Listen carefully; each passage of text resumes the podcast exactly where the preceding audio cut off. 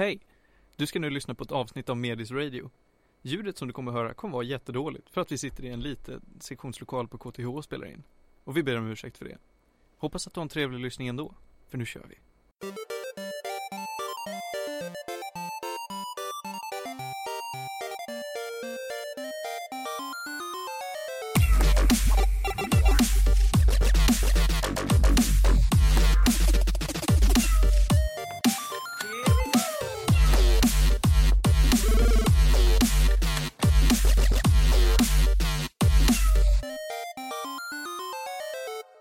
Varmt välkomna till det andra avsnittet av podcasten som vi fortfarande tror heter Medis Radio. Trendigt här. uh, Idag ska vi prata lite mer media, och med mig i studion så har vi idag Ronja Budak. Yes. Stressball. Ja. Och Felix Eder, cineast. Japp. Yep. Och så såklart jag, Martin Lindberg, nörd. uh, idag ska vi prata om alla möjliga roliga saker. Vi ska prata lite D C. Vi ska prata lite Gwent. Vi ska prata om Stockholms filmfestival. Och så ska vi ta upp en anime som heter Drifters. Mm. Och vi kan väl sätta igång direkt med, med Gwent. Ja. Vad är Gwent för någonting, Felix? Jag ska förklara. Eh, förra sommaren så släpptes ett spel som hette The Witcher tre. Som vi inte ska prata så mycket med om nu. Men det var ett väldigt bra R P G-spel. Och i det spelet så fanns det ett litet minigame, så att säga. Som hette Gwent. Och det var bara liksom ett kortspel som man kunde spela i den här världen. Man gick runt och dödade monster. Och så kunde man avbyta det och gå och spela kortspel istället. Samla på sig olika kort. Och när man liksom först när man spelade spel så ville man först gå och upptäcka allting och allt var så coolt. Men sen så långsamt märkte man att det här kortspelet var egentligen det som faktiskt var att man kom tillbaka nästa. För det var så extremt beroende från Kanada. För det hela tiden, man kunde gå fram och så kunde man möta små fiender. Så kunde man ja, vinna i kortspelen, köpa nya kort, möta i turneringar, allting. Det var så extremt invecklat och inbakat i spelet så att det är väldigt kul hela spelet. Men till slut så märkte jag att The Witcher tre blev lite som min typ Gwent-simulator. Jag kunde liksom mm. säga bara, jag har en kvart ungefär. Ja, men då kan jag starta Witcher för att sen kunna spela Gwent. För att det är så kul kortspel. Och det var verkligen så här, för att vara ett minigame så var det väldigt mycket du kunde göra. Du kunde samla kort, du kunde crafta egna däck. Du kunde möta turnering mot andra karaktärer och försöka vinna olika grejer. Du kunde, i quest så kunde du välja antingen få pengar eller Gwent-kort i belöning. Bara för att verkligen så här, bygga upp ditt däck. Och det var så här, verkligen beroende för att försöka bygga så mycket man kunde. Men problemet är att i spelet, eftersom det är ett singleplayer-spel, så var det lite obalanserat till slut. För att det var på något sätt pay to win i spelet. För du kunde bara köpa alla kort. Och till slut så kunde du vinna allting. Så till slut var det inte så mycket skicklighet. Du kunde bara vinna liksom allting. Men i alla fall, det var ett väldigt kul spel. Och i alla fall för ett minigame så var det nog det mest invecklade jag någonsin kört. Och verkligen bara det roligaste, tror jag. Mm. Eh, och utvecklarna C D Projekt Red har ju sagt väldigt länge att de inte tänker göra någonting med det här spelet. För att det är ett singleplayer-spel och de tycker inte det är ganska obalanserat. Det skulle inte funka att spela med flera personer. Men eh, nu på E tre i år så utannonserade de Gwent The Witcher Card Game. Och det var mest bara för att fansen, alltså de nästan kände sig tungna. Alla ville ha det. Det var så populärt. Eh, det de gjorde då är att de släppte eh, Closed Beta nu. Eh, för några veckor sedan. Och jag fick min i måndags. Och eh, sen dess har jag egentligen bara kört Gwent, känns det. Jag har missat väldigt mycket grejer. Jag har liksom eh, jag har märkt så här att det, det är samma koncept som spelet i, som i Witcher. Det var väldigt mycket mer avancerat och liksom du kommer riktigt nu är det bara korten och du har allting från början. Alltså du har mycket kort från början. Du kan köpa fler kort, du kan vinna kort genom att gå upp i level, allt sånt där, och du kan crafta mer. Men att det är multiplayer, det är det som är grejen då. Mm. Och då blir det så här helt annan grej att liksom man ser så här, okej, okay, tunnelbanan går om femton minuter. Jag, jag hinner nog en match till. Och så sitter man så här, så missar man allting. Och så, så blir det, man liksom, för att man förlorar matchen på, okej, men de här gjorde så, då kanske jag kan försöka lära mig den. För att det bygger liksom på samma sorts tekniker som grundspelet. Men de har liksom lagt till mycket fler kort. Och alla olika decks har fler tekniker. Så det blir liksom att man kan följa olika, okej, okay, jag vill bli väldigt bra på den här sortens, jag vill spela ett Weather Monster deck typ. Och så får man liksom läsa på, okej, okay, hur funkar det ungefär? Och sen så till slut så bara spelar man och så vinner man grejer. Och så är det väldigt kul bara liksom. Och det är fortfarande en beta, så det finns inte jättemycket grejer. Det finns bara matcher. Det finns, du kan spela mot vänner, du kan spela mot randoms. Och du kan vinna lite typ material och craft och nya kort och sådana grejer. Men liksom, även för att det var en beta så är det extremt roligt. Det är väldigt kul att sitta där och komma på nya grejer och se hur motståndarna liksom använder sina tekniker. Man känner verkligen att man kan bli bra på någonting. Liksom, det är inte bara R N G, det är inte bara att du får korten som natur, utan det handlar mycket om hur du har craftat ditt deck. Och sen så hur du kan liksom använda det på bästa sätt och tackla motstånd, som också är olika tekniker. Och eh, väldigt varierat och väldigt, väldigt roligt spel bara. Härligt. Hur, alltså, hur funkar spelet? Hur, hur funkar matcher um, och sånt där? Vad, ja, vad är målet med det? Grejen är att du har ju massor olika kort. Allting från unit cards. Och allting bygger ju på Witcher-universumet som är böcker och, se, och eh, spelen. Och alla korten har alltid någon slags ja, en styrka. Typ. Så du lägger ut och så finns det olika fält. Det finns range, melee och eh, siege. Och alla de har liksom, alla de korten har speciell, liksom, en del av melee cards och sådana grejer. Så lägger du ut dem, och egentligen så ska du bara få eh, vinna bäst av två. Det är liksom, totalt kan du köra tre matcher liksom. Och sen så ska du försöka bara vinna med starkast kort på din sida. Så om du lägger ut två kort som har fem, då kommer du få ta tio poäng liksom. Och grejen är att du får bara tio kort från början, och det ska räcka alla rundorna liksom. Så du får tio kort, och sen så kan du spela ett kort, och sen kan du när som helst passa och hoppas att motståndaren kanske vinner den här rundan, så att du kanske kan vinna nästa runda och på det sättet vinna så. Så det är väldigt mycket, eh, det är rätt mycket taktiskt av hur man hanterar korten, för det är det som är viktigt. Du har begränsat mängd kort. Även om du har ett ganska stort deck så får du bara tio kort. Och du måste hela tiden försöka komma på hur du ska kunna bäst utnyttja det. Typ så här, vill du gå in starkt första rundan, jättestarkt, och slösa ganska mycket kort, men då vinner du första rundan för att kunna ta det lugnt på sida. Men finns det också kort som kan duplicera. Typ så, och det är också, det är också baserat på vilken sorts faction du kör. Så du monster så har du kort som är breedables, som är bara att du kan klona dem till exempel. De är ganska många små, så de kan liksom swarma ganska mycket. De har, så att du spanar ett, du lägger ut ett väldigt litet kort som spanar alla andra som den har i ditt deck. Och sen kan du lägga ut en special card som klonar alla som är breedables, och så får du liksom tolv monster på en rad. Men, och sen om du, om du på andra sidan har ett annat kort som eh, dödar, skadar fyra från alla eh, kort och dess kopior, så kan du helt bara ta bort en hel rad. Oh, ja. Så det är väldigt mycket kort är bra på olika saker. Det finns mycket specialkort som liksom dubblar raden för att du får mer styrka där. Eh, en av mina favorittekniker jag håller på att utveckla nu är att jag har två kort som jag lägger ut som är ganska svaga. Men så fort ett kort på din sida är skadat, så jag lägger dem till två. Så, så du lägger ut de två, och sen så lägger du ut en björn som skadar alla kort som läggs ut med ett. Och så kan du alltid lägga ut dina egna kort hela tiden, och björnen skadar den som buffar dina två i mitten. Så har du två jättestarka kort som håller på och liksom lägger upp. Mm. Men sen om motståndaren istället har ett kort som dödar det starkaste kortet på matchen, då har du förlorat nästan helt. Så det är så här, du får verkligen så här, hopp, det är väldigt mycket så här, du får anpassa dig. Ibland kan man bara, okej, okay, nu ska jag lägga ut de här korten, så bara, nej, inte, du hade just det kortet. Då tar de bort hela din rad och så förlorar du allting, och då måste du börja om från början, eller något sånt. Och så får man bara hålla på och hitta nya tekniker och sånt liksom. Men hur funkar det här med zonerna då? Det här med melee, siege mm. och ranged? Det är bara liksom ditt fält så att säga, ditt battlefield. Det finns mm. tre, liksom, din, du ser ditt battlefield och så ser du motståndaren på andra sidan. Och det är ju bara att du har tre rader liksom. Du, lägger, du har ju ditt kort i din hand liksom, så lägger du ut dem antingen på första raden som är melee, andra som är ranged, tredje som är siege. Men vad spelar för roll då? Eh, den, det är bara att, ja alltså till exempel när du lägger ut väderkort så kan man bara påverka en rad till exempel. Det finns många kort som kanske boostar alla på en rad och typ sådana grejer. Om du lägger ut, det finns kort som skadar alla på en rad. Det finns kort som eh, du kan lägga ut på alla rader. Det är mycket så här hur, vart du vill lägga. Vill du lägga alla dina units på samma rad, då kanske du kan buffa, de kanske de kan buffa varandra. Men det finns ett problem med att motståndaren kanske har en kort som sänker alla på den raden till ett och sådana grejer. Så du får antingen så här välja, vill ha väldigt mycket utspritt, för du kan bara dubbla alla på en rad och så liksom. Mm. Så får du välja sen hur du vill, hur du vill lägga upp den ungefär. Okay. Så, men det är fortfarande en beta, så det är inte så mycket att göra egentligen. De har dock sagt att när spelet släpps på riktigt, det är ju gratis liksom, bara att nu måste man ha beta-nyckel. Men när det släpps så ska det finnas en singleplayer-kampanj också. Mm. Som, som man jobbar, det här är bara vad jag läst på om vad det ska vara. Men det ska utspela sig, tror jag, i Witcher-universumet. Och det ska vara lite grann att du ska gå runt med någon slags karaktär i någon värld. Och sen ska du, istället för att möta monster, så ska du möta med Gwent-matcher. Så du går runt och så kan du vinna kort, så kan du göra sidequest, möta monster, möta bossar. Får du väldigt bra Gwent-kort om du vinner mot dem liksom och så. Så det ska vara ändå rätt... Rätt involverat för att vara ett kortspel liksom. Så kommer det säkert bli väldigt kul också när det släpps. Alltså det låter inte överkomplicerat. Nej, det är rätt lätt att lära sig. Alltså, när man väl spelade Witcher, för jag har ju ändå bakgrund där att jag spelade ganska mycket då. Skulle du bara komma in i det nu, så det finns en ganska bra tutorial för att lära sig. Men det är lite så här, just bara hur man lägger ut korten och just också tekniken. För det är liksom inte att du kan inte bara lägga ut alla korten på en gång. För då vinner du kanske första rundan. Men sen kan motståndaren vinna två på raden sen, för du har inga kort kvar. Mm. För liksom, du kan ju vara så att du spelar alla kort första rundan.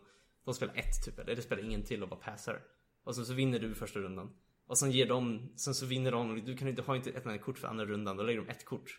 Och så vinner de. Och så i sista rundan så lägger de ett kort till och så vinner de. Eller vinner de igen. Så det, du får lägga upp det liksom, eh, hur ska man säga, du får liksom verkligen, det är, ganska, det är hyfsat lätt att ta sig in i. Det är liksom, för grunden är det bara kort som har poäng, och så lägger du upp dem så adderas deras poäng. Men sen finns det väldigt mycket tekniker du kan göra runt det liksom. Och sen allting från olika factions, alla factions olika ledare som ger olika krafter och sådana grejer. Och till exempel min ledare lägger ut kort som skadar sig själva, så att de sen buffar de andra korten som tar emot, som blir buffade när de andra skadas och sådana grejer liksom. Så du får, du får egentligen hitta, det bästa är bara hitta, spela och bara hitta någonting som verkar kul, och sen bara fortsätta utveckla det liksom. Få mer kort, det är kul, crafta nya kort, hitta nya, ta bort gamla du inte behöver och bygga upp ett roligt deck liksom och bara spela. Men det är väldigt kul. Gwent alltså, till vilka plattformar finns det? Just nu är det bara P C och Xbox. De tror jag ska släppa på P S fyra. Jag vet inte helt hur det funkar med betan. Men spelet ska släppas på riktigt antingen kvartal ett eller två nästa vår. Eller nästa år då. Okej. Okay. Så det är väl då. Men det ska vara free to play. Så det är bara att köra liksom när det kommer ut. Ja, och så det blir en väldigt kul kortspel tror jag. Jag vet inte hur stort det kommer bli. För att det finns ju Hearthstone som är mm. inte helt likt men påminner om det liksom. Så får vi se, jag vet inte om det är bara liksom just Witcher-fans som kommer spela för att det är väldigt kul för att det är Witcher. Eller om det faktiskt slår igenom, jag vet inte riktigt. Men det är väldigt kul, det är hyfsat lätt att ta sig in och det är, det är hyfsat djupt också. Det var väldigt kul, väldigt kul spel. Dock som är det roligt är att, jag vet inte hur det kommer vara att gå tillbaka till Witcher tre sen. Efter man har kört liksom den riktiga varianten av Gwent. För det kommer vara som att man spelar någon slags alfa-variant. Vilket mm. kommer vara väldigt skumt. För jag har aldrig någonsin varit med om ett minigame som blir ett riktigt spel. Men det är i alla fall coolt att det har hänt och det är väldigt kul att det är så bra som det är liksom. Häftigt. Jag blev lite sugen på att testa faktiskt. Ja, det är bara när du, beskrev, när du beskrev det först så kom jag att tänka på, har ni spelat uh, Star Wars Knights of the Old Republic? Jo, Knights of the Old Republic. Nej. Okej, okay, okej. Okay. Men uh, ja, det är ganska gammalt uh, mm. spel som är lite, alltså det, det är också ett uh, R P G då, som är också har ett kortspelsminigame som heter Passak. Om man vet vad Passak är så vet man att det är typ en blandning mellan Blackjack och Uno. Och när du beskrev det först jag bara, okej, okay, det här är typ ett, ett, ett Passak där korten har specialeffekter. Men jävlar, så jag klämde ner många timmar med att sitta och spela Passak. För det är också så att man kan också klara quests och vin- alltså, välja om man vill ha nya Passakkort. Och man kan Precis, köpa Passakkort, och man kan döda folk och få Passakkort. Det fanns ett quest där du bara gick till ett kasino och bara körde Gwent. Du bara satt i spelet och bara, jag ska bara spela Gwent. Du spelar high stakes och bara spenderar jättemycket pengar. Och ingenting kvar sen. Nice. Men det är kul. Det är väldigt kul spel. Det rekommenderas. Coolt. Ja, men då går vi vidare. Eh, Ronja, vill du prata om Drifters? Uh, sure. Sure. Vad är, vad är Drifters från dig? Det är en ny anime som kom ut för några veckor sedan. Än så länge är det bara sex avsnitt ute. Men än så länge så verkar det jättebra. Jag kom in i det redan på första avsnittet och det är väldigt fin animation. Stilen är, tycker jag också själv är väldigt fin, men du har ju sagt att du inte gillar den här personens stil så mycket. För det liknar väldigt mycket Helsing. Och det är ju för att det är samma person som skapat det. Men ja, det handlar för det mesta om så här, historiska figurer från huvudsakligen Japan som eh, teleporteras till en fantasyvärld när de håller på att dö. Och de så här, vet inte vad som händer, ibland så här, kanske de hittar varandra och typ slå läger tillsammans. Men i den här världen finns det då så här alver, dvärgar och det finns typ människor också. Och jag är osäker på om det, för det fanns så här en människa som de sa bara, han kom från ingenstans och är fader till den här, det här riket som tog över massa ställen. Och man fick se typ en bild på honom och jag tror det var Hitler. Ja. Oj. Ja. Men eh, sen så är det massa saints också som finns med där. Men de är typ onda. Mm. Så okay. Till exempel Jesus leder en väldigt ond armé. Och är den huvudsakliga det, antagonisten. Men, det var ju väldigt underligt. Ja. Okay. Men på något sätt så passar det in. Ja. Men alla de här... Um, saints som är elaka då, de har också speciella krafter. Men det har inte alla drifters som är de historiska personerna som teleporteras och typ är goda. Okay. Men ja, det kommer väl till slut bli att de kommer mötas on the battlefield eller något. Så det är lite liksom en fantasy story alltså ungefär. Med liksom två olika makter som ska slåss mot varandra liksom. Fast det är historiska riktiga karaktärer på ena sidan och Exakt. Gudar på andra sidan. Eller änglar. Ja, eller det är typ eh, Joan of Arc och eh, Rasputin är också med. Mm. Ah, det är inte bara japanska historiska. Nej, utan Aha, okay. alla saints är typ eh, ja, från hela världen. Men de flesta historiska karaktärerna är från Japan. Jag tror Vil- vilken någon... typ av historiska karaktärer det är? Är det krigsherrar alltså, eller? Typ, ja. Några så här samurajer. Och eh, sen så är det någon från eh, Rom och någon annan som jag inte kommer ihåg vem det var. Jag är ju så du, dålig på hans. Ja, jag tror det. Som är med. Och, ja. Som är liksom de på den goda sidan alltså. Ja, de är typ bra. Men de så här kommer dit bara, vad fan händer? Jag har ingen aning om vad som händer. Jag ska slåss mot dig, dig och dig. På en gång bara de. Men det är lite spännande att göra, göra helgon till, till bad guys liksom. Mm. Yes. Jag kan tänka mig verkligen hur Shandark leder någon typ av elak armé av demoner eller vad fan. Ja, det är typ så. Men den här världen, är det liksom så här typiskt Midgård liksom, som fantasy? Eller är det någon slags... Hur, ja. Är det så liksom? Så här, mm, typiskt fantasy? Lite magi också och sånt i. Men mm. Så det är sex avsnitt ute. Och mm. det är standard anime längd på typ tjugo minuter per avsnitt. Ja, det är det. Okej. Okay. Vet vi hur lång första, eller vad säger man? Det är inte säsongen. Arket. Arket, säsong. Jag har ingen aning, för jag har inte läst mangan eller någonting om det. Men det finns ändå en manga. Jag tror det. Ja, vi gör så här. Google pausen. Fyll ut utrymmet så googlar jag. Är det, är det en lång liksom, mangan? Är det, så att de kom, är det som Attack on Titan, att de kommer komma ikapp och sen bara vi väntar tre år tills vi fortsätter? Eller liksom... Det tror jag verkligen inte. För jag tror inte de gjorde så med Helsing heller. Men... Det är väldigt så här fast-paced och eh, man får väldigt mycket så här, historia eller bakgrundsfakta redan i eh, andra avsnittet och så. Alltså om historiska karaktärer eller om? Om eh, typ... Av i, världen liksom? Om eh, av världen för det mesta. Okay. För det är väldigt så här mycket människorna försöker ta över och de vill eh, utplåna alverna och alla andra som inte är människor. De, människorna var de som leddes av Jesus, eller? Nej, Nej okay. eh, Jesus har en helt annan armé och Jesus vill typ förstöra hela mänskligheten. Okej. Okay.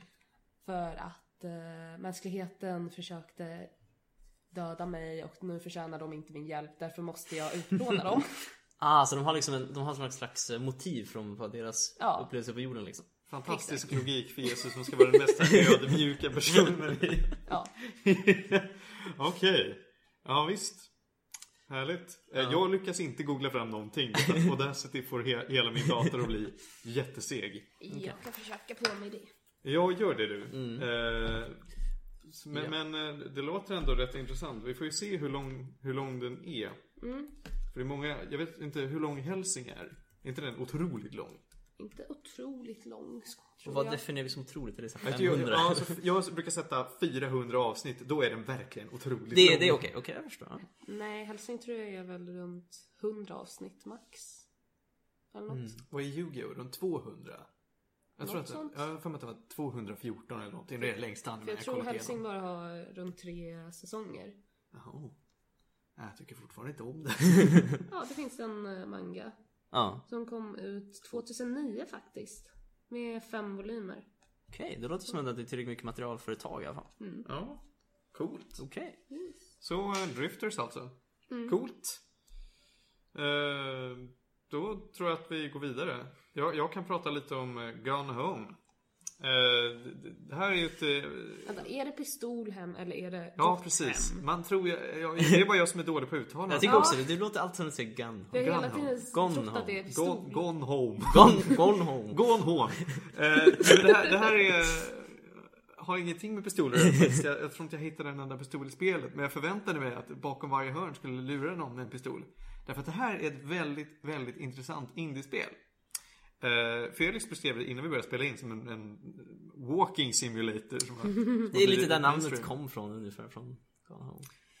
Ja, kan man säga. Man, man går väldigt mycket i det här spelet och det händer egentligen inte jättemycket. Men, men jag kan förklara så mycket, alltså jag har ingen bakgrundskoll på det här, men det, det är ett väldigt litet indiespel som tar ungefär en timme att spela igen. Jag vet inte vilka som har utvecklat det. Fulbright Company. Fulbright. Har de gjort något annat man kan ha hört talas om? Jag tror inte det, jag tror det var deras första. Okej. Okay. Ja, de har ju gjort något väldigt speciellt där. För det här är lika mycket ett konstverk som det är ett spel, skulle jag vilja påstå. Mm. Uh, och det, det, det är ändå ett spel som berättar en historia om en tjej som heter Katie, vill jag minnas. Uh, som har varit på uh, utlandsresa ett, ett längre tag. Hon har varit på någon typ av uh, exchange-år uh, i tag i, i Europa. Och så nu kommer hon hem till sitt hem i U S A och så ska träffa sin familj och sin lilla syster och se hur det är. Så nu så fort hon kommer hem så märker hon att huset är låst och det sitter bara en, en lapp på dörren som säger att Katie, leta inte efter mig slash din lilla syster som jag faktiskt har glömt vad hon heter. Är det någon av er som kommer ihåg vad lilla syrran heter? Jag har ju inte kört det. Så... Nej, det var ett tag sedan, men vi kan nog, vi har det uppe här. Var det hon med rött hår? Oh. Jag har ingen aning. Men gå in på... Lonnie? Nej, det, det... det är någon kompis. Ja, jag, jag kommer till Lonnie. Gå in där, precis. Lonnie, så. Den där karaktären kommer ihåg starkt därför att det tjatas väldigt mycket om denna Lonnie. Eh, nu ska vi se.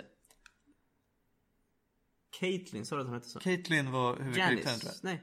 Janice. Samantha. Samantha, okej. Okay, så Caitlyn, inte Katie, sorry. eh, eh, och man får en extremt kort tutorial på, på cirkus eh, en minut. Då, då, du, du, får, ja, du får förklart. Du kan gå. Du kan också, om du har tur, interagera med saker runt omkring dig genom att typ klicka på dem. Jag trodde att det var något svårare så. Mm. Du kan klicka på dem och vissa grejer tror jag att du kan högerklicka på. Eh, nej, man kan snurra på saker också. Man kan, mm, man kan mm, snurra? Ja. Så att, eh, och det är lite fyllt av pussel i alla fall. För det första man ska göra är att man ska hitta dörrnyckeln och så kommer man in i sitt hus. Och poängen är då att du ska utforska det här huset och interagera med vissa objekt för att få höra dagboksrader som är skrivna av din lilla syster. Den här Samantha då. Mm. Man får, man får höra hennes journal som hon har börjat skriva efter att den här Caitlin då har flyttat ut. Eh, och hon berättar en historia och det är det som det egentligen handlar om då. Eh, den här delen då man går runt i huset med Caitlin är bara ett sätt för att göra spelet lite längre känns det som. Därför att hela den här historien som Samantha berättar skulle väl ta en fem minuter för en att läsa igenom kanske. Fan vet jag. Och istället så går det runt i ungefär en timme för att hitta alla objekt som får eh, Caitlin att, alltså låser upp en ny dagboks-entry. Eh, Dimbo. Helt plötsligt så pratar du, eller tittar du på, på en liten papperslapp som någon har efter sig, lämnat efter sig och helt plötsligt börjar Samantha prata. Men det, det köper man ganska snabbt. Liksom. Man behöver inte gå för djupt in i det. Eh, men, men det finns många saker jag vill säga och få saker egentligen borde säga för att man spoilar egentligen väldigt mycket om man berättar hela historien. Men jag kan säga att du, det, det du gör med Caitlin är att du går runt i huset, interagerar med objekt och löser vissa pussel för att till slut ta dig, ta dig upp på vinden. Det framgår väldigt tidigt att det är dit du ska för att där tar spelet slut. Men för att komma till vinden, man, man ser det, det är hela tiden in your grasp. För att du kan ju gå runt i huset, det är ditt hus. Det är, så här, det är inte som att det, det är, du måste slåss mot en jävla boss för att komma vidare till nästa del av slottet.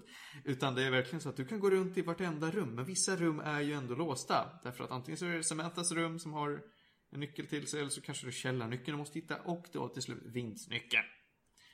Eh, så att du kommer gå runt och du kan ju egentligen välja att inte interagera med särskilt många grejer alls. Så, för du behöver inte höra alla dagboksentries. Eh, jag tror inte att jag hittade alla. Jag kan nog ha hittat kanske... nästan alla. Men, men det var ändå så att det är många saker som är så väl undangömda i det här huset så att man, ja, man, kan, man kan missa allt. Jag kommer ihåg att det var ett väldigt stort hus. Det var ja, liksom det så här extremt. Det var en herrgård liksom. Man gick runt och bara, det är riktigt, riktigt herrgård. Våning efter våning. Det var helt sjukt. De fyra personer som bor i det här huset måste ha väldigt mycket rum. Alltså. Ja, verkligen. Alltså, det är ju ett väldigt gammalt hus de bor i. Så, så att det, det, det finns liksom servants quarters och det finns massa hemliga gånger mellan olika rum och hur många våningar som helst. Så jag tappade bort mig några gånger. Men det finns en, en förhållandevis bra karta som det markeras vissa grejer på för att många, många föremål du plockar upp låser upp så att du kan interagera med, med andra saker som du inte visste, visste fanns där tidigare. Till exempel om det finns... Eh, om du hittar en liten ja, papperslapp, typ det vanligaste man hittar. Man hittar jävligt mycket papperslappar som folk har klottrat på. Och så... brukar stå någonting att åh, Samantha eh, hittade den, den här grejen. Eh, åh, vad läskigt, det här måste vi undersöka. Och då så markerar du att jaha, du, du hittade det här lilla gömda utrymmet bakom den här väggpanelen. Okej, okay. Så då kan Caitlin gå och öppna den väggpanelen och se vad som finns där. Och oftast så finns det någonting som ger en dagboksentry. Eh, men det här är ju, det är ju väldigt mycket frivilliga pussel som krävs för det. Det var många pussel som jag löste som tänkte att ja, men det här måste jag göra för att annars så kommer jag att hitta nästa nyckel eller nästa gömda dörr eller någonting. Utan det var många som ledde till absolut ingenting till och med. Det var ju lite surt för jag kände att ja, men åtminstone måste de leda till, till att jag får höra ett dagboksutdrag. Men inte ens det. Eh, men det gör ingenting därför att det finns ju lite fler historier än Samanthas historier som berättas i det här om man bara vill titta djupt nog. Eh, jag vill inte det därför jag var så uttråkad av det här. Oj. Eh, jag, tyck- jag tyckte att den här historien som Samantha berättade var så otroligt oinspirerande. Så att jag, jag verkligen... Jag, jag, jag intresserade mig inte för, för någonting. Jag, jag gillade mekaniken med att gå runt och titta på grejer med Caitlin. Men jag ville inte dyka ner och undersöka. Jag var inte tillräckligt involverad i det. Eh, men, men antar att man, man får höra lite historier om andra familjemedlemmar. Ja, alltså när jag... Det var nog några månader sedan jag spelade. Men jag fann att det var liksom... Jag tror att spelet liksom, du fick upptäcka så mycket du ville, men det är så mycket du var intresserad av det liksom. Så att jag tyckte det var rätt kul att bara få veta så mycket jag ville, för det var så kort ändå liksom. Så jag märkte att jag kan försöka hitta så mycket jag kan, bara hitta alla små historier och allting. För jag tyckte att det gav en ganska kul helhetsgrej liksom, att man bara okej, okay, det var hela den här familjen och de hade liksom sina små smidoproblem plus själva huvudstoryn så att säga liksom. Mm. Så att jag tyckte det var väldigt, alltså det var ju så kort, det var en timme, det var väldigt mysigt att gå runt i det lilla huset och hitta små problem. Ja, ah, det här pappan gjorde den här grejen och mm. okej, okay, och... Jag tyckte det var kul, och jag tyckte inte heller, jag kommer ihåg att pusslarna var ändå rätt förlåtande. Det var inte så att man kunde fastna. Det liksom var som kartan också, den hjälpte rätt bra. Så jag tyckte, jag, när jag körde tyckte jag flöt på ganska kul. Ja. Man måste ju, alltså om man ska lösa många pusslar så måste man ju ändå vara lite uppmärksam, så att jag spelade inte igenom och bara klickade förbi allting, utan jag ändå fick sitta och hålla ett öga öppet åtminstone. För det var många så här, sifferkombinationer man behövde hitta på. Och det, ja, det var, det var, det var inte för svårt, men det var så att man måste ändå vara uppmärksam. Mm. Men det gjorde inte så mycket. Men nu över till, till vad Samanthas historia handlar om, för att det är ändå den som egentligen berättas i spelet. Eh, så att Samantha berättar om egentligen en, en del av hennes livshistoria sedan den här Caitlyn flyttade iväg då. Hon pratar om hur hon har varit lite mobbad i skolan och att hon har haft svårt att vänna till, så att hon faktiskt hittar en vän, eh, och som är den här Lonnie då. Och Lonnie är en mycket god vän till henne som sen utvecklas till att bli hennes flickvän. Eh, och det här är nittonhundranittiofem utspelar det här sig, och de bor i en väldigt, eh, ska man säga, en, jag tror att de är lite små kristna i den här familjen, och de är, lite konservativa. Ja, de är väldigt ja. konservativa av sig. Eh, så att det är inte jätteaccepterat att en av deras döttrar är lesbisk. Eh, och det är väl det som är egentligen hur man får, det man får följa, hur, de, hur familjen och hur Samantha själv hanterar sin, sin kärlek till den här Lonnie då. Och lite om deras, deras intressen och deras liv. De är lite olika, men de, de har sina konflikter som, som berättas. Man får höra många händelser om hur de har haft ett band tillsammans. Och, ja, inte bara ett band som ett bond, utan bara för ett, ett musikband, musikband också. Alltså. Ja, precis. Eh, om hur den här Lonnie ska joina armén och grejer. Och sen så, ja, det är väl det som är viktigt att höra om Samanthas historia. Man får höra om hur hon och den här Lonnie och deras familj har det tillsammans, och hur gamla barndomsvänner till, till Samantha påverkar hennes liv och grejer. Eh, och många kan ju tycka att åh, vilken, vilken vacker historia ändå om eh, för, förbjuden kärlek nästan. Men jag tyckte verkligen att det här var jättekrystat. Ja, jag tänkte att ja, jag, ska, jag ska inte hata för mycket på det där, för att då, då låter jag som att jag är homofob, men det vill jag inte göra. Men jag tycker det, var, det kändes verkligen krystat, om de verkligen ville vara lite lite nytänkande genom att göra, aha, vi skriver en, vi skriver en, förbjud, en kärlekshistoria om lesbisk kärlek, för det har ingen gjort förut. Det har gjort, det kändes gjort. Jag kände att det här, det här har jag hört förut nästan. Och det, ja, det, det, det är väl det som jag skulle kunna tänka, att det är för att det, det här är deras första spel. De skriver en fin historia, men de tar verkligen någonting. Det känns som att de safear väldigt mycket. Men det funkar ju för de som inte är så insatta i den här typen av historia och den här typen av spel. Och det är därför jag tror att det har blivit slagit ganska mycket. Mm. För att det är, det är väldigt lätt tillgängligt för många. Ja, det är det, ganska lätt att spela. Så ja, det är väldigt lätt att spela. Och det är, det är, en, det är ändå en okej historia, kan jag tänka mig. Men jag tyckte att det var mm. jättetrist. Eh, men jag tycker ändå att om man, om man känner att man vill ha den här fina historien. Om man vill testa på någon ny typ av, av walking simulator. man, man tycker att det verkar ändå intressant. Om man inte är en hardcore gamer, men man ändå vill uppleva en ny typ av historieberättande, så funkar det här. Det, det är stabilt. Det är som en, lite som en interaktiv historia på något sätt. Det är inte så mycket, det kräver inte så mycket av det, men det Nej. ger dig rätt mycket liksom du vill. Typ, och det är ju bara en timme långt. Ja. Och tyvärr så, det här var ju gratis i dagarna. Eh, för, från att det kostat tror jag, tvåhundra spänn. Jag skulle aldrig pressa tvåhundra spänn. Ja, det så. Ja, så var det. tjugo dollar i alla fall. Ja, det är, det är lite mycket för. Ja, det är jättemycket för en, en timmes spel, och som jag ändå inte uppskattade till den grad som jag önskade att jag hade gjort. Men, men om du verkligen som, som lyssnare känner att det här verkar som någonting, så feel free att leta efter det på någon rea eller någonting. För tvåhundra spänn, det är nog inte värt det för någon. Mm. Men det är också, jag måste bara säga, det här spelet var väl lite det som populariserade det så kallade liksom walking simulator, som inte egentligen är en genre, men det är någonting man säger för att många spel är så liksom, att man bara går runt och ser en story. Kanske liksom. Mm. Det är, och jag tror också det är för att det är väldigt lätt att göra, alltså hyfsat lätt, för att ju rent programmeringsmässigt så är det väldigt mycket att du har en kamera som rör sig. Det är ingen liksom combat eller mm. dialog. Eller ingenting som faktiskt system som tar tag att göra. Liksom. Det är mycket bara interagera med små föremål. Och ha en liten story man skriver kring det. Liksom. Mm. Och därför tror jag att det finns ganska många. Alla de här Dear Esther och Chinese Room är väldigt många sådana spel. Absolut. Firewatch har ju slagit Just det, nu, så ja. det är mycket av en sån. Har jag hört mycket bra grejer. Ja, jag funderar på spelen, men det är också lite dyrt. Ja, jag känner lite sån sak. Jag väntar ett tag på det. Ja, det är väldigt mycket av de här visuella novellerna som har vaknat nu i och med, jag tror att det var, jag skulle vilja säga att det var Telltale som populariserade riktigt med Back to the Future och Jurassic Park, och sen det här Walking Dead som verkligen blev riktigt mainstream. Mm. Tales of the Borderlands. Tales of the Borderlands har de också gjort, ja. Precis. Men, men det är inte riktigt samma typ av spel här, för att där är det, det är mer pussel och det är mer så att Det är mer story. Det är mer story. Det här, alltså det är, det är, det är mycket mer stoff. Och det här, det här är mer, du går runt och tar allting i din egen takt. Mm. Uh, annars så är det så att historien berättas för dig och du måste hänga med hela tiden. Det är som att titta på en film ungefär. Här är det så att du gör filmen i din egen takt. Och mm. det funkar för vissa, funkar inte för andra. Men jag tycker ja. ändå att det var, det var en intressant upplevelse att testa på det här. Och man kan lägga en timme på det. Så det var allt jag hade att säga om Gone Home. Mm. Kanske. Det, det är det min recension. Kanske. Värt att testa om du, om du får ta på det lätt. Sure. Eh, ja. Felix, ska du gå vidare, gå vidare och prata om filmfestivalen kanske? Ja, den här veckan och förra veckan då också så är det ju Stockholm filmfestival som är ja, en filmfestival som anordnas i Stockholm varje två veckor då, eller vad heter det? Två veckor om året. Eh, och varannan vecka. Så ofta är det. Eh, och en filmfestival för de som inte har varit på en sån förut, det är egentligen bara det är en gäng biografer som visar lite filmer. Alltså det är inte så någon stor grej. Det är lite röda mattanvisningar om man vill verkligen gå på sånt. Men mest är det bara att det är oftast innerstadsbiograferna som visar filmer som oftast kanske inte går i Sverige. Eller först kommer ut typ nästa år för att Sverige oftast får filmer väldigt sent. Mm. Eh, och det är första gången jag egentligen går på det så här ordentligt. Jag har gått någon gång förut men nu tänkte jag bara nu ska jag testa att gå på fler grejer. För jag har rätt mycket saker jag ville se liksom. Så nu kan man passa på att se filmer som väldigt mycket typ utländska filmer och sånt som inte oftast går på bio i Sverige eller något sånt. Och det, jag har två filmer jag sett som jag skulle kunna rekommendera ganska starkt. All även, right.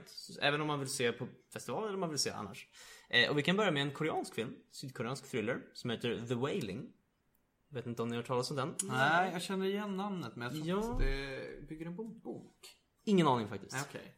Jag visste knappt någonting om den här filmen. Jag hörde bara att den var väldigt bra thriller, gå och se den typ. Och så såg jag den. Mm. Eh, och det är ungefär det. Det är en, ungefär nästan, jag tror nästan i tre timmar, typ två fyrtiofem oj, eller något sånt. Oj, oj, oj. Rätt lång är den. Eh, men det är en sydkoreansk slags thriller kan man väl säga. Det utspelar sig i en liten by i Sydkorea där polisen bor typ med sin familj liksom. Han bor hemma hos, han bor liksom hemma hos sin mamma men han har liksom barn, hela familjen bor i samma stuga liksom. Mm. eh, och det är en liten by och det flyttar in en japansk man som är lite så här, ingen, han flyttar in i början av filmen, han, ingen riktigt vet vad man är, han är lite mystisk, han har sin stuga, han bor lite själv, han säger att han är någon så här typ munk eller någonting och så han vill inte bli störd och väldigt kort därpå så börjar det hända konstiga små, inte riktigt mord men folk börjar bli galna i den här byn. Jag ska inte spoila för mycket, men den absolut första grejen som verkligen händer är att en kvinna eldar upp hela sin familj och sen hänger sig själv. Jävlar. Och det är det liksom som poliskommissarien ska liksom lösa det här mordet om. Varför har det hänt? Vad är det som händer? Är det någonting med den här japanska mannen?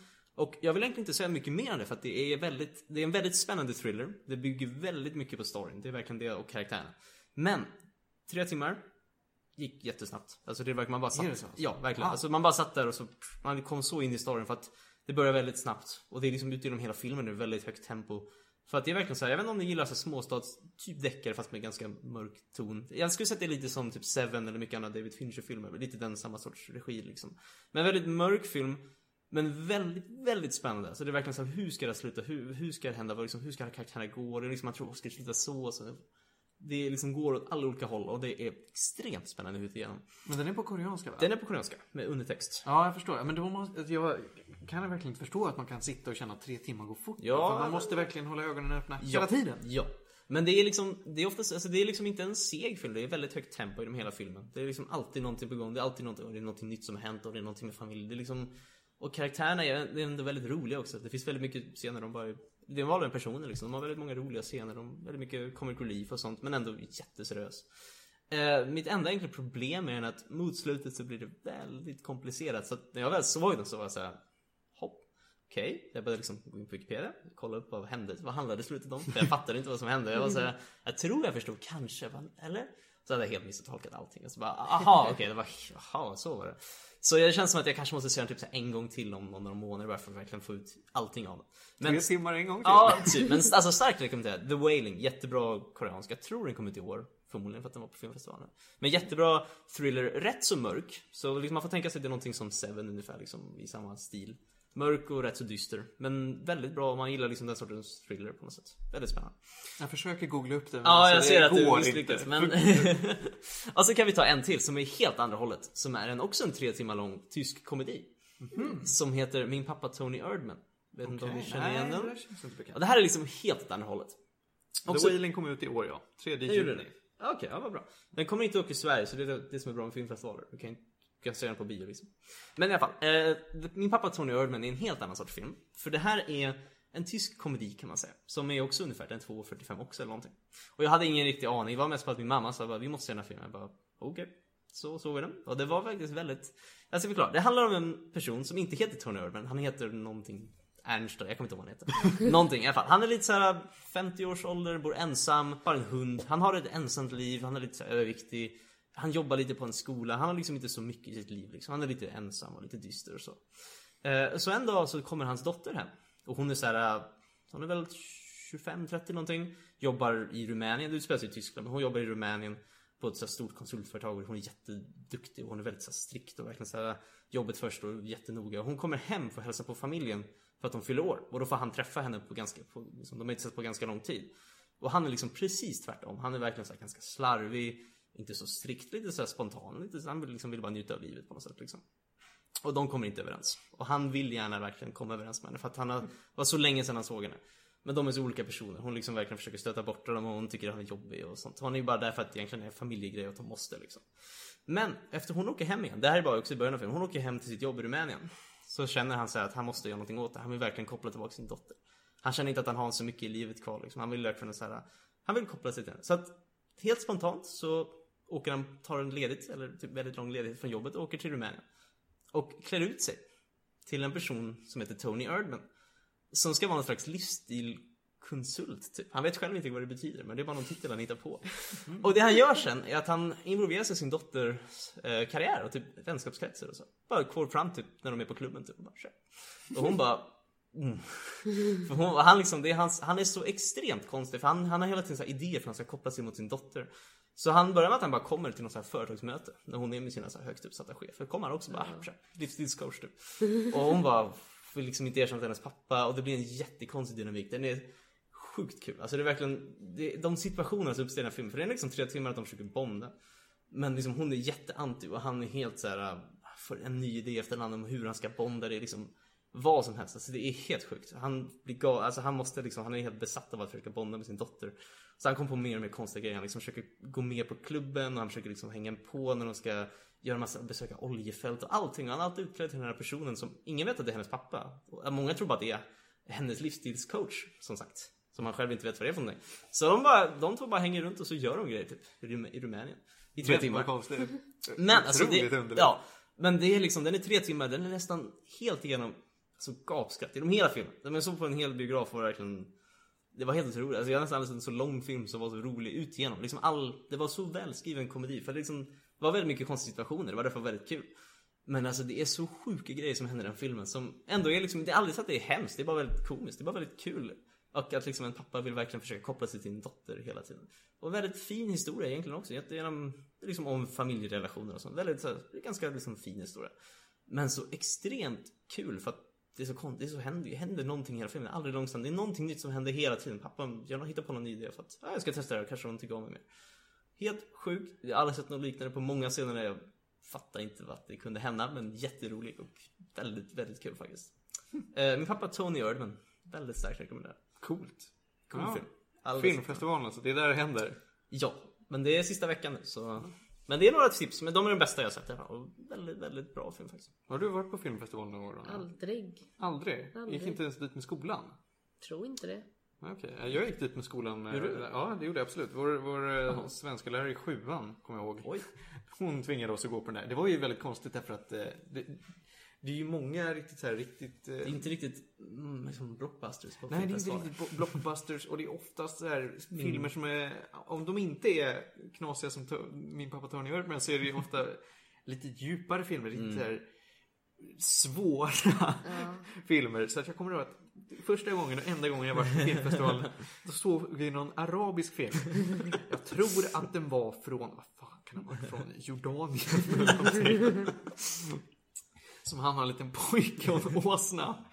Och jag kommer inte alltså, ihåg särskilt mycket om vad filmen mm. faktiskt gick ut på. Jag kommer ihåg att den här åsnan kom bort. Mm. Och det var väldigt mycket sorg för att folk dog till höger och vänster. Men ändå var fokus på den jävla åsnan. Och den här lilla, lilla stackars pojken i det krigsdrabbade, kanske Jordanien. Jag vet faktiskt inte. eh, jag ska fan, efter vi har spelat in ska jag googla upp om jag kan hitta någonting. För det enda jag kommer ihåg rent praktiskt var att åsan hette Bülbül. Åsan Bülbül. Och, för, och det kommer jag ihåg därför att pojken går runt och ropar det i den lilla filmen. Antingen så ligger han i någon skyttegrav och ser ledsen ut, eller så går han runt på någon berg eller någon kulle och ropar efter Bülbül. Skulle det vara en komedi eller? Jag de tror inte, det är jättesorglig kommer jag ihåg. Men vi gjorde ju verkligen en rolig grej av det. Man blir så uttråkad ah. som trettonåring och ska sitta och titta på den här stackars, stackars åsan.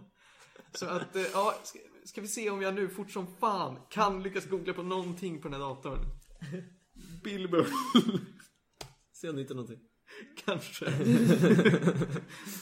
um, det går inget bra eller? Nej, det går jättedåligt. Alltså stackars, stackars Audacity som, som... jobbar hårt. Uh, nej, den får stå och tugga här. Kolla det sen. Ja. Men vi ska gå vidare till, till kvällen så jag bara säga. Det här är ingen late night show. Till dagens sista, sista punkt. Jag ska prata lite om, om det. Ja, just det, jag kommer behöva googla det också. Vet vad? The Dictator Bülbül är en en minut och fjorton minuters film på YouTube. En minut? En minut. Det var mycket redan. Antingen så är det en, en trailer eller så är det något helt annat. Bülbül är tydligen också ett trestjärnigt hotell nära staden Jenda. Jag vet inte var det ligger. Lake Wyangen. Ja. Nej. Bülbül Australien är tydligen en ort.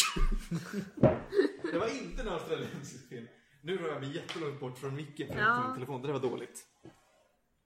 Jag ber om ursäkt. Har ni sett något av den där jättegamla Spider-Man-serien?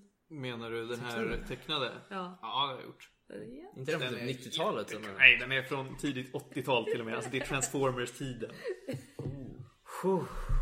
It's beautiful. Den, alltså, jag, jag såg liksom gamla tecknade Transformers och bara, det här är riktigt, riktigt dåligt. Och sen så såg jag Spider-Man och bara, fan sämre.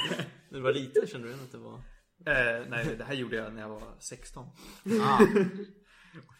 Nej, men jag spelade Transformers-spel till P S tre. Och så om man klarade vissa grejer så låste man upp hela avsnitt av gamla Transformers. What? Vilken kul lock.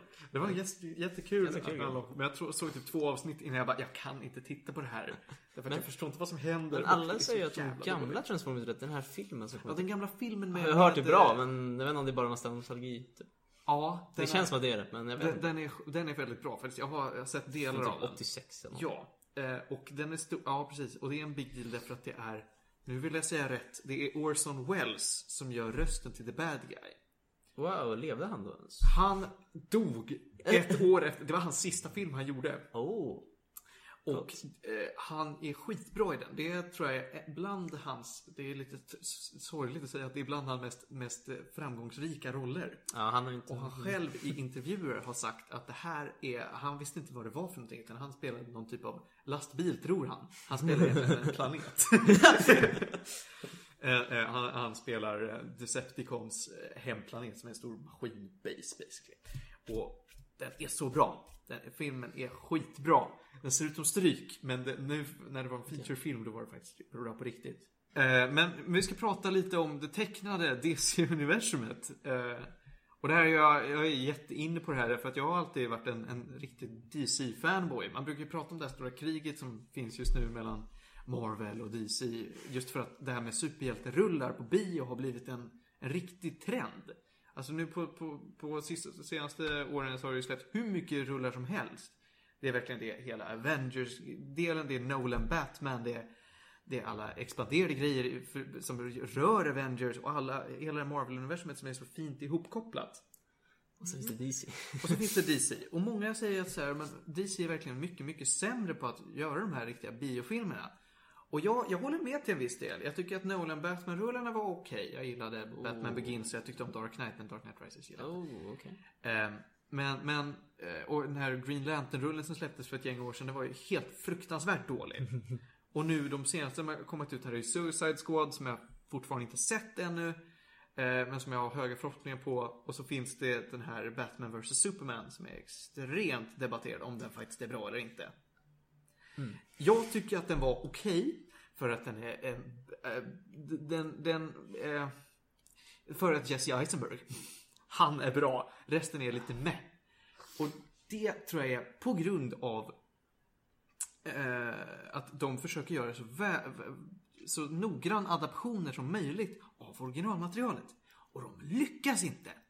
Och det tycker jag är så synd, för de borde verkligen göra något eget med det. För att de, gång på gång så har de verkligen, alltså verkligen sparkat på en sten och fått ont i foten därför att det går så jävla dåligt för att göra, alltså göra någonting bra det, med det. Det, det är väl det som är bra med Marvel, för de liksom tänker att de satsar ganska mycket på filmerna som en film i sig. Liksom. De bara, vi ska göra någonting Doctor Strange, men ni gör lite hur ni vill. Typ. Här är pengarna. Typ. Jag och det funkar. Det funkar att göra någonting Doctor Strange. Det funkar att göra någonting Ant-Man.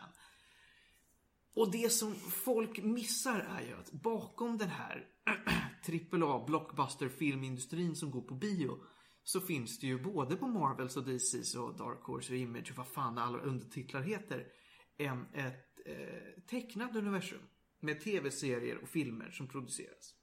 Och det är ju för att många av de här eh, superhjälterullarna som går på bio, de riktar ju sig till, till unga vuxna, brukar jag säga.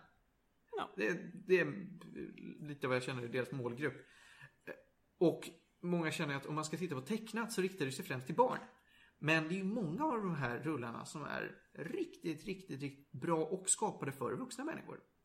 Eh, och där tycker jag att det är D C som riktigt vinner den kakan. Därför att Marvel fortfarande gör mycket konstiga halv tre D-animerade grejer som är, riktar sig mot barn. Alltså det ser ut som att det är, om det är någon som har sett Star Wars The Clone Wars. Ah, okay. Så tycker jag att den serien är riktigt jävla ful.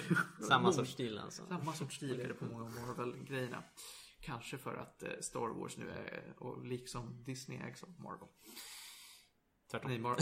Förlåt, förlåt, tvärtom. Disney äger Marvel och Star Wars. Eh, Lucasfilms. Eh, skitsamma.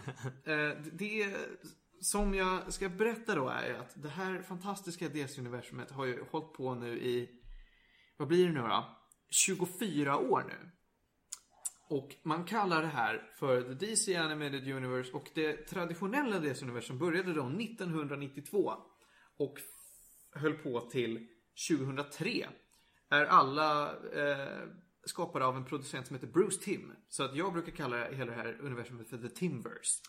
eh, därför att senare nu, från typ tjugohundranio och framåt, så har det ungefär en gång vartannat år eller några gånger per, per år. Oklart, beror på vilka hjältar inom universumet man gillar. Så, så skapas det nya stora feature-längdsfilmer som ändå är tecknade. Alltså. tecknade. Men i det här startuniversumet som fanns då för, för ja, tjugofyra år sedan då, så var det den gamla tecknade Batman The Animated Series, och lite Justice League kom där, Batman Beyond. Eh, någonting som jag inte vet vad det är. Det ser jag här när jag tittar på Wikipedia, en serie som heter Static Shock. Jag har ingen aning om vad det är för någonting. Det borde jag verkligen göra lite research på. Men är alla kopplade alltså i samma story, även om det inte är Batman och Spiderman? De eller? är faktiskt, har en liten del av kontinuitet. Mm. Men, men det beror på lite vilken av serierna man tittar på. Om man tittar på Batman The Animated Series, så den kontinuiteten som finns där, den typ icke-existerande. Därför att de hoppar om hela tiden mm. fram och tillbaka och förhåller sig inte riktigt till någonting. Och helt plötsligt så finns Robin där, helt plötsligt fanns han inte där. Samma sak med Batwoman, finns ibland där och inte. Och skurkar kommer det gå lite grann. Eh, Ronja, du måste gå nu. Ja. Men tack för att du kom hit. Eh, du, eh, vi, vi hör mer av dig snart. Ja, det gör vi. Den serien som jag sett allra mest av i den här Batman Animated Series. Och den är, ja, den saknar kontinuitet, men en fantastisk serie. Samma sak med den här Justice League-serien som kom senare.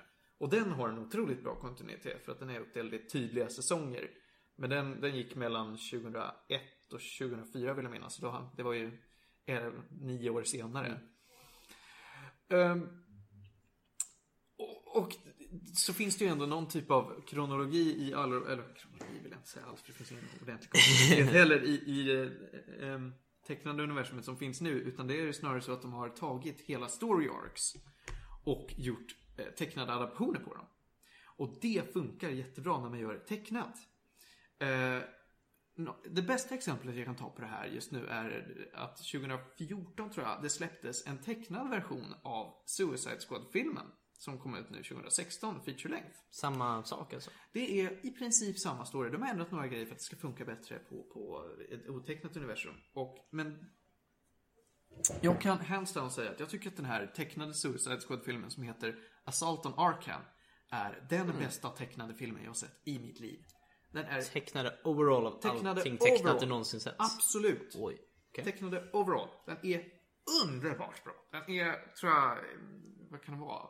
åttio minuter lång eller någonting. Mm. Och jag har satt verkligen bänkad med och bet naglar hela, hela vägen för att den är... Den är så... Den är så bra. Okay. Men det är arton års gräns på den för den innehåller sex och den innehåller fett mycket blod och våld och grejer. Och nej, den var ju... Men den följer basically hela den här, för de som har sett den här Suicide Squad, eller läst serien för den delen, ni som är trendiga och gör sånt, mm. så följer den här historien otroligt bra. Och det är ju någonting som man egentligen måste uppleva själv. Jag kan ju inte prata om alla de här filmerna, för det är hur många filmer som helst.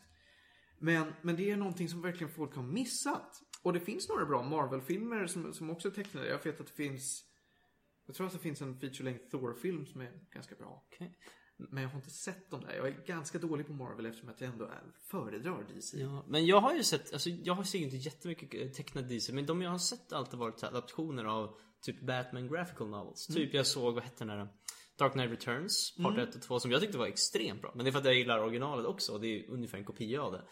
Är det kopplat också på något sätt? Eller de här graphic novels, är de liksom mer självständiga böcker? Typ? De, är ju, alltså, de är ju väldigt, väldigt uppdelade i story också. Mm. Det, det fin, de, många filmer är uppdelade i, i delar. Den där Dark Knight Returns till exempel, det är uppdelat i två filmer. Ja, för det är så lång. Ja, det är en jättelång story arc. Det är en väldigt lång bok. Eh, och det är väl det jag kan säga, att de, det är väldigt, väldigt trogna adaptioner.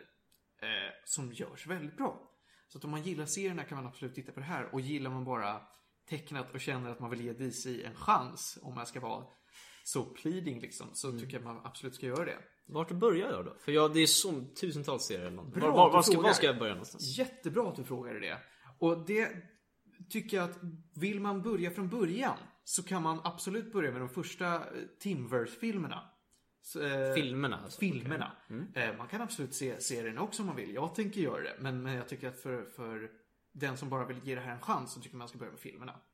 Eh, mm. Men känner man att om man, den första filmen som släpptes var, eh, var en som var ihopkopplad med Batman The Animated Series. Alltså det är samma skådespelare, okay. Det är samma Kevin Conroy och dem också. Ja, Kevin Conroy, och det är samma producent, det är fortfarande Bruce Timm, och skitsamma. Det, det är helt samma skapare de skapar. Alltså den är typ, ligger någonstans mitt i hela den serien. Och den heter Mask of the Phantasm. Den har jag sett till och med. Du har det? Fast jag visste inte att det var kopplat, jag bara såg den någon gång. Ja, den, är, den, den, bara... är, den är väldigt bra tycker jag. Den är, alltså det är som att se en, ett längre avsnitt av den serien. Och hela okay. den serien är fantastiskt bra. För jag tyckte den var ganska self-contained. Jag visste inte att den var kopplad till någon serie. Mm. Nej visst, nej, men den är också ganska self-contained. Men den, men, men, alltså den, den refererar... Det är samma Batman som andra. Liksom, ja visst, ja, men det, ja, absolut är det. Och det, alltså den, den refererar ofta till grejer som händer i serien. Mm. Eh, Eftersom att serien är så hoppig, så är det jätteoklart i vilken ordning den ligger.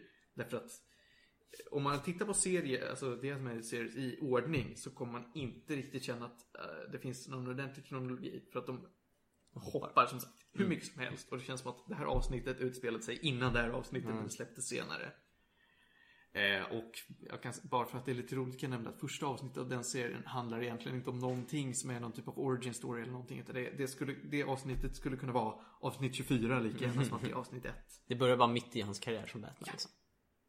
Eh, första avsnittet handlar om Man-Bat av alla skurkar. Konstigt. Konstigt, konstigt. Men är det inte också den här animated som kom på Harley Quinn, eller hur? Jo, så hon, är jag hört det. Hon härstår mig därifrån, inte från serierna faktiskt. Och inte från någon film eller vad som helst. Utan hon eh, blev en staple i, i den serien.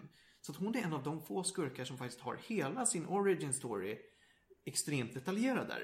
Okay. Det finns många skurkar som får en lite halv, eh, halvdan origin story berättad för sig i några avsnitt. Eh, men, men Harley Quinn är då den som får mest space tycker jag. Och hon, framförallt i de senare säsongerna av den serien, så jag tror att det är säsong tre eller fyra, då får hon jättemycket space. Då släpper hon väldigt mycket Jokern och går och fokar jättemycket mm. på Harley Quinn. Och särskilt hennes relation med Poison Ivy. För den som har läst väldigt mycket så har de okay. har varit jätte till och från polare med varandra. Om ni inte visste det så vet ni det nu. Och serierna har ju då i efterhand då plockat på sig Harley Quinn och expanderat hennes historia och tagit många olika nya takes på det. Hon har, eh, och, och jag tycker om henne som karaktär därför att hon, hon har... känns väldigt integrerad i hela Batman-lore på något ja, sätt. Hon känns väldigt som en väldigt viktig karaktär på något sätt. Och det är ju spännande att de har lyckats med det eftersom mm. att det är en sån efterkonstruktion. Precis, det, det är rätt coolt. För Nu har inte jag sett alls mycket, men jag vet när jag spelade de här Batman Arkham-spelen, som jag tyckte, många sa också att det var lite som en fortsättning på Animated Series, för många samma skådespelare, eller samma röstskådespelare och mycket samma roller liksom. Det var väldigt kul också, även då bara sätta sig i alla de karaktärerna, även som jag visste väldigt lite om, bara läsa på och bara okej, okay, den kommer därifrån och det är bara kul att liksom veta, okej okay, det är så mycket, så mycket skurkar och allting liksom. Jag antar att de utnyttjar det ganska bra i den serien. Ja, absolut, det gör de. Men tillbaka till de här filmerna och vad man ska se på. Och då är det så att det finns fyra filmer i det gamla universumet. Två stycken som, har, som, är, som är med i det här Batman The Animated Series-kontinuiteten.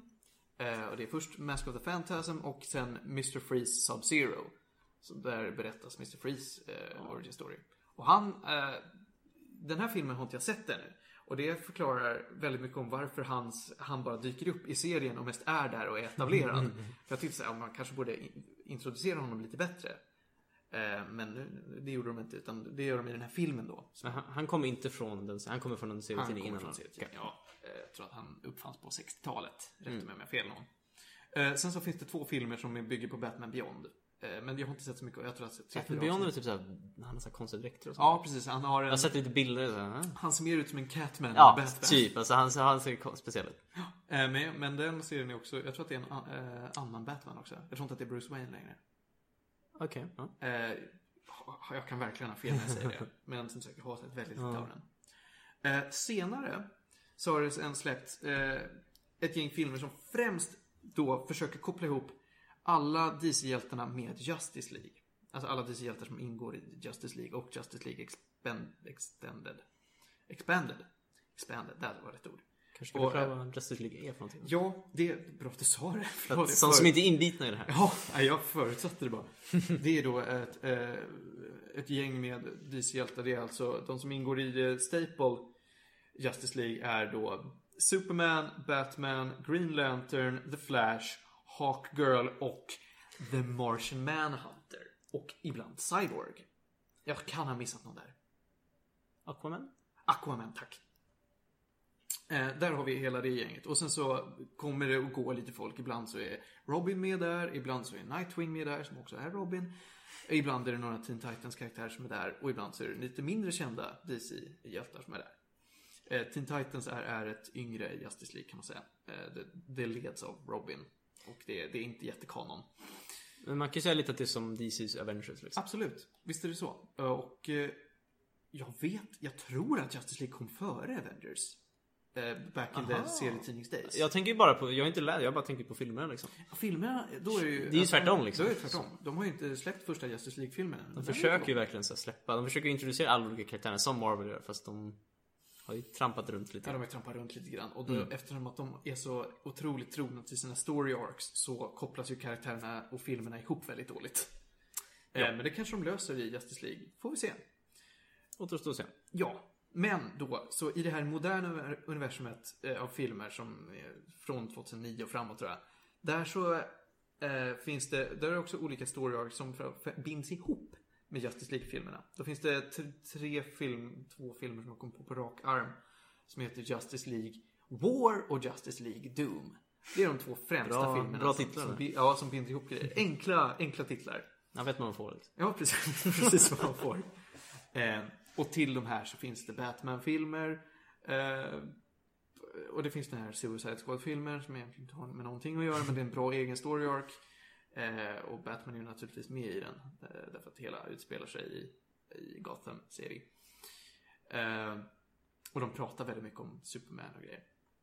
Det finns några Flash-filmer och det finns en Aquaman-film. Eh, och det, det är väldigt olika kvalitet på de här filmerna. För att det är olika storyark som funkar olika bra att adaptera. Men, eh, och, men alla är ändå sådana som verkligen riktar sig till vuxna. Ett barn skulle inte kunna se dem och förstå dem. Och det bästa exemplet på det här är det sista jag kommer att prata om idag. För att sen så har vi spelat in alls för länge. Och det är en film som heter eh, The Flashpoint Paradox. Jag vet inte om den heter Justice League The Flashpoint Paradox. Känner jag igen det namnet? Ja, det, Ingen pra- det, det pratas väldigt ja. mycket om den just nu. Den har blivit större... Eh, nu på, på sista tiden för att det, den här Flash-serien som går på Netflix har växt upp så mycket. Just det. Och det här är ett ex, alltså det här är inte kanon med någonting egentligen, därför att den här filmen fuckar upp hela D C-universumet. Och det här, nu ska jag inte prata så mycket om olika kontinuiteter för att det finns ett New femtiotvå-universum och ett gammalt oh. universum. Och jag har inte koll på de där. Men det här, ja, vi säger att det här är ett eget, en egen story med, i ett eget universum. Den filmen alltså? Hela den filmen. Jag tänker prata lite om den. Den handlar om Barry Allen, The Flash, eh, som, är, som går runt och grämar lite grann. Det, han, han går runt och är lite ledsen för han tänker mycket på sin morsa. Och en dag när han är ute och springer eh, och ska stoppa någon skurk så råkar han springa för snabbt basically. Han råkar springa och hoppa i tiden och backar och råkar rädda sin mamma från att dö. Råkar göra det alltså? Han råkar göra det typ. Vilken timing. Ja, jag tror att han så här undermedvetet så vill han göra det och så därför mm. gör han det undermedvetet och fuckar upp hela universumet. Därför att, att hans mamma dör är i det här universumet hela grunden till att D C-universumet finns och fungerar. Så det är verkligen den här fjärilseffekten. Dör inte Barry Allens mamma så finns inte någonting. Superman skulle inte vara den karaktär vi vet idag. Batman skulle inte vara den karaktär vi vet om idag. Aquaman skulle typ vara den karaktär vi vet om idag, men inte riktigt. Eh, Wonder Woman glömde jag helt säga att hon är med i Justice League. Just det, ja, hon är, hon är Roberts. Eh, jag tänker inte spoila för mycket, men det, hela den här filmen går basically ut på att svara på frågan vad skulle hänt om Barry Allens mamma inte dog. Eh, han skulle inte ha blivit The Flash på, på den väg som, som, man, som det egentligen var, utan lite spoiler. Thomas Wayne, Bruce Waynes pappa, är den här Batman i det här universumet. Därför att i det här universumet så dör Bruce Wayne. Thomas Wayne blir Batman. Får samma idé. Mm. Och Martha Wayne blir Joker. Jack Napier Joker, som jag väljer att kalla honom för att Jack, Jack Napier är det enda namn jag har på Joker. Han finns inte. Hmm. Eh, men det här, det touchas bara på. Batman... Thomas Batman är inte en jätteviktig karaktär, men han är en otroligt brutal och, och eh, ruthless Batman. Och hans största fiende, förutom då att den här Joker Martha Wayne, som är då helt batshit crazy av att hennes son dör, i den här filmen i alla fall, är, tror jag, om jag inte minns fel, är, är Cyborg. Eh, Cyborg är ju, det är, fram, är det främst en, en, en, jag tror att han upp, blev en Teen Titans karaktär. De ska göra en film på det då, mm, nästa år. Absolut. Mm. Ja, han ska få en egen origin historia för mig. Mm. Han hade ju sin lilla miniklipp i Batman versus. Superman. Mm. Just det. Ja, det hade jag. Just det, jag glömde nästan. Mm. Han typ dödade honom där. Ja. I den där folden. Ja. Eh, ja, men Cyborgen staple character. Vet man ingenting om honom så kommer inte jag berätta om honom. Men då så, alltså det, det, så Barry Allen måste leta reda på Thomas Wayne och på något sätt få med hans hjälp lyckas bli The Flash igen. Så att de på något sätt skapar en egen olycka som gör honom till The Flash.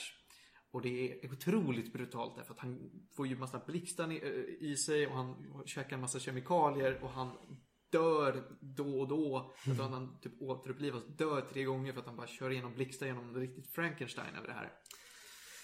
Eh, och det är, nej, det är fantastiskt för att till slut så blir han ju ändå The Flash. Och de två problemen som uppstår med det här är att t- han vill ju backa tiden, va? Han vill ju backa tillbaka. Men det, en av eh, Flashs hu- huvudskurkar till sig själv är ju The Reverse Flash. Eh, som då... Åh oh, gud, jag kan inte förklara hur hela The Space Time Continuum oh. med, med the ta- så verkligen en mörk variant av honom. Ja, det är en mörk variant av honom. Och på något sätt så hindrar den här grabben honom från att kunna springa så snabbt att han kan resa genom tiden. Eh, så... Ja, problemet, alltså problemet som uppstår är att Aquaman håller på att försöka slakta hela världen samtidigt som Wonder Woman och Amazonerna försöker slakta hela världen för båda de är onda. Det finns alltså massa skurkar som van, alltså vanligtvis som är skurkar i D C-universumet är goda, massa goda människor är onda och ibland så mixar de så att vissa är lite halvgoda och vissa halvonda. Och det är så fyllt av karaktärer som man inte har någon aning om vilka de är. Det låter som en extremt lång film. Det är en jättelång film. Hur lång är, pratar vi? Nej, det är inte, nej, det är inte jättelång. Jag tror att den är strax över två timmar. Ah, för tecknat är det. Ja, för tecknat är det jättelångt. Och den är så otroligt svår. Därför att det är verkligen gjort för de som verkligen kan alla karaktärerna. För För att den är, det är mest fanservice. Alltså vad skulle hända om den här personen var lite ond? Precis, det var det jag tänkte fråga. För att jag är inte jätteinsatt i det liksom. Jag kan typ Batman. Skulle jag uppskatta det på samma sätt? Eftersom för mig är det som vanligt. För jag vet att nu inte. Ja precis, för jag vet att nu är en cyborg liksom. Nej, jag testade och visade det här för, för min kompis och hans flickvän. Och flickvännen hade verkligen, hon hade ingen koll. Hon visste vem Batman var. Mm. Och hon tyckte att det var en bra film, men hon förstod ju ingenting.